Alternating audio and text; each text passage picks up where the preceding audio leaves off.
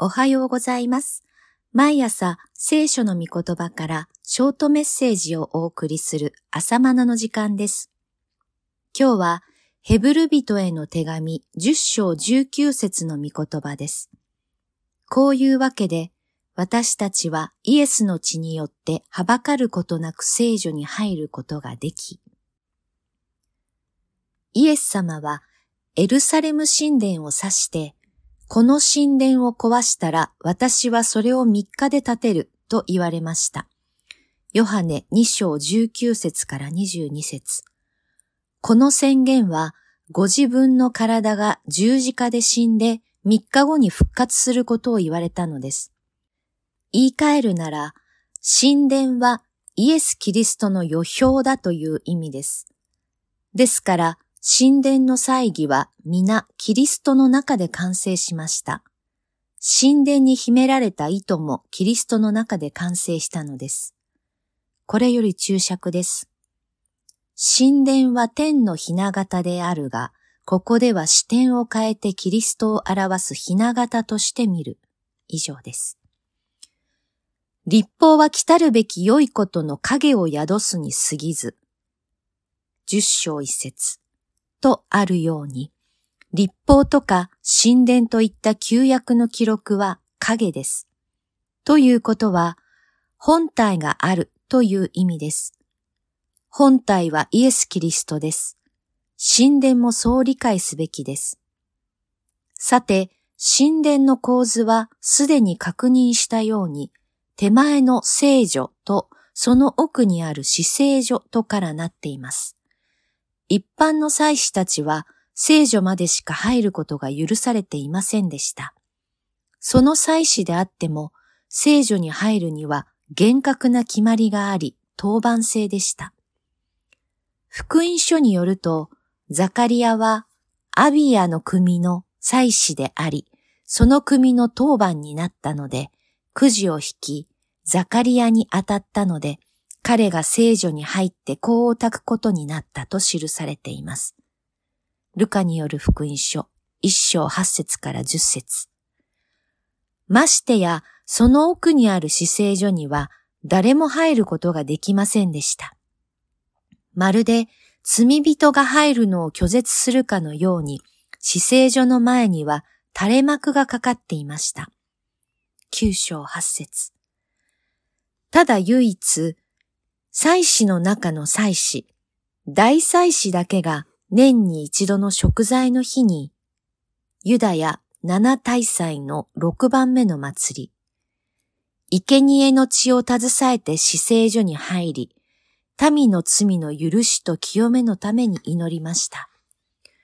この場合の生贄の血は動物の血でしたから、人の罪を完璧に除き去ることはできません。十章四節。また、取りなしをする大祭司自身も罪人なのですから、その任務も完璧ではありません。このように、生贄の血も大祭司自身も両方とも不完全なものです。本物が来るまでの代役であり、雛形に過ぎなかったのです。神殿でなされた食材の日の儀式は、やがて本当の大祭司が来て完成することの予表でした。来たるべき大祭司なるキリストが完全な食材を成し遂げることになっていました。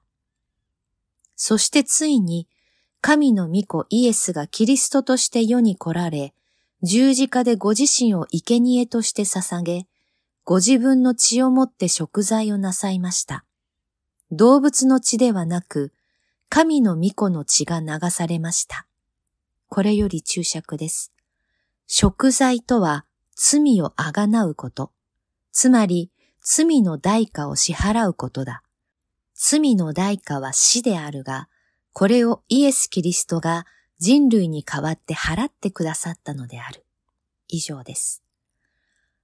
罪のない神の御子の血は、全人類の罪の代価を支払うことができます。人類だけでなく、全被造物もあがなって、それでもお釣りが残るほどです。いな、お釣りの方が大きいのです。それほど、巫女の血の値打ちは偉大で尊いのです。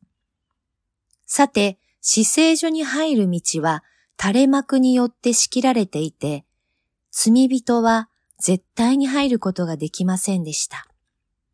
ところが、イエスが十字架で血を流されたとき、神殿では不思議なことが起きました。神殿の幕が上から下に向かって真っ二つに裂けたのです。マタイ27章51節この幕とは死聖所を仕切る垂れ幕のことです。罪人が死聖所へ入ることを拒絶していたあの垂れ幕が引き裂かれたのです。しかも上から下に向かって裂けたのです。これは人為的に裂いたのではないことを意味します。人が引き裂くなら下から上に引き裂くしかありません。このような記録が残っているのは、神殿で奉仕していた祭司が目撃し、その後イエスを信じて、この出来事を証言したからです。それほど衝撃的で神秘的なことだったのです。十字架でイエスの肉体が引き裂かれるようにして死なれたとき、神殿の垂れ幕も引き裂かれました。そのことを、イエスはご自分の肉体という垂れ幕を通して私たちのためにこの新しい生ける道を設けてくださったと説明しています。十章二十節死聖所への道を塞いでいた垂れ幕はイエスの肉体を意味していたのです。その肉体が十字架で引き裂かれない限り、死聖所への道は開かれないことを意味していましたが、今やイエスの肉体という垂れ幕が引き裂かれて、その道が開かれました。このイエスの十字架の意味を信じる者は誰でも、イエスの血を携えて死聖所である天に入ることができるようになったことを表しています。我らの大祭司なるイエス・キリストが先駆けとなって天に入られました。私たちも後に続くのです。イエスの血を携えて死聖所に入ります。自分の貧困法制を携えて神に近づこうとする人がいます。でも、そのような人は自分の良心の呵責に耐えられなくなると、神から遠ざかります。イエスの血を信頼すべきです。イエスの血だけが私たちの良心を清めます。十章二十二節イエスの血だけが必要な罪の呵責から自由にしてくれます。人は罪の呵責にとらわれると、1、自分の良い行いで呵責から自由になろうとする。2、他の人もこの程度の罪は犯しているのだからと、呵責を相対化させる。3、忘れようとする。といった道をたどります。でも、そのような道は死聖所に入る道ではありません。このような考え方は邪悪な良心です。十章二十二節新海訳。人間的には真っ当な良心のようでも、神の目には邪悪です。イエスの血よりも自分の行いの方が値打ちがあるとしているわけですから、神からすれば邪悪な良心になるのです。旧約の生贄では、この邪悪な良心を清めることができませんでした。動物の血は仮の犠牲、不完全な生贄だからです。だから何度も罪を意識し、在籍感に悩み、再び犠牲を捧げることの連続でした。十章二節から三節。しかし、イエス・キリストが完全な生贄となるために肉体をとって世に来られ、ご自身の血を流して罪のための完璧な捧げ物となってくださいました。